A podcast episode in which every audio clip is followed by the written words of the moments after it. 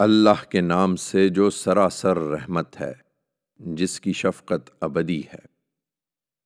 فجر گواہی دیتی ہے اور چاند کی ہر دس راتیں، اور جفت اور طاق مہینہ، اور رات بھی جب وہ رخصت ہوتی ہے کہ صبح قیامت ہونی ہے۔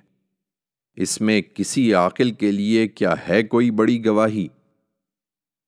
تو نے دیکھا نہیں کہ تیرے پروردگار نے آت کے ساتھ کیا کیا۔ وہی ستونوں والے ارم جن کے برابر دنیا کے ملکوں میں کوئی قوم پیدا نہیں کی گئی۔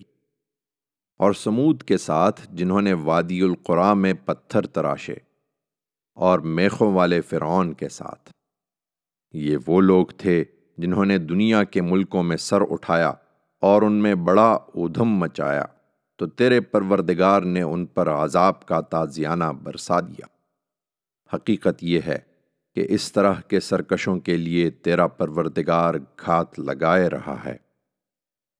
لیکن انسان کا حال یہ ہے کہ اس کا رب جب اسے آزماتا ہے اور اس کے لیے اس کو عزت بخشتا اور نعمتیں عطا فرماتا ہے، تو کہتا ہے کہ میرے رب نے میری شان بڑھائی ہے اور جب اسے آزماتا ہے اور اس کے لیے اس کی روزی اس پر تنگ کر دیتا ہے، تو کہتا ہے کہ میرے رب نے مجھے ذلیل کر ڈالا۔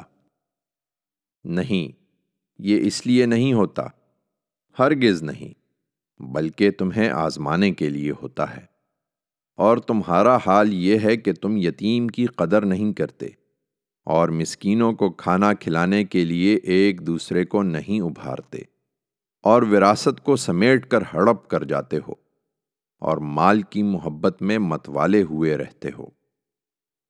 انسان سمجھتا ہے کہ وہ یوں ہی چھوڑ دیا جائے گا۔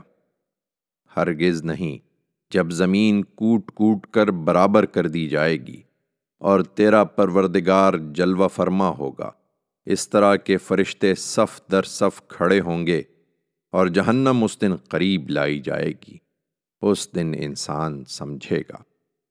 پر اس کے اس سمجھنے سے کیا حاصل؟ وہ کہے گا، اے کاش، میں نے اپنی اس زندگی کے لیے کچھ کیا ہوتا۔ پھر اس دن جو عذاب وہ پروردگار دے گا، ویسا عذاب دینے والا کوئی نہیں۔ اور جس طرح باندھے گا، اس طرح باندھنے والا کوئی نہیں۔ دوسری طرف وہ فرمائے گا، اے نفس مطمئن اپنے رب کی طرف لوٹ۔ اس حال میں کہ تو اس سے راضی ہے اور وہ تجھ سے راضی۔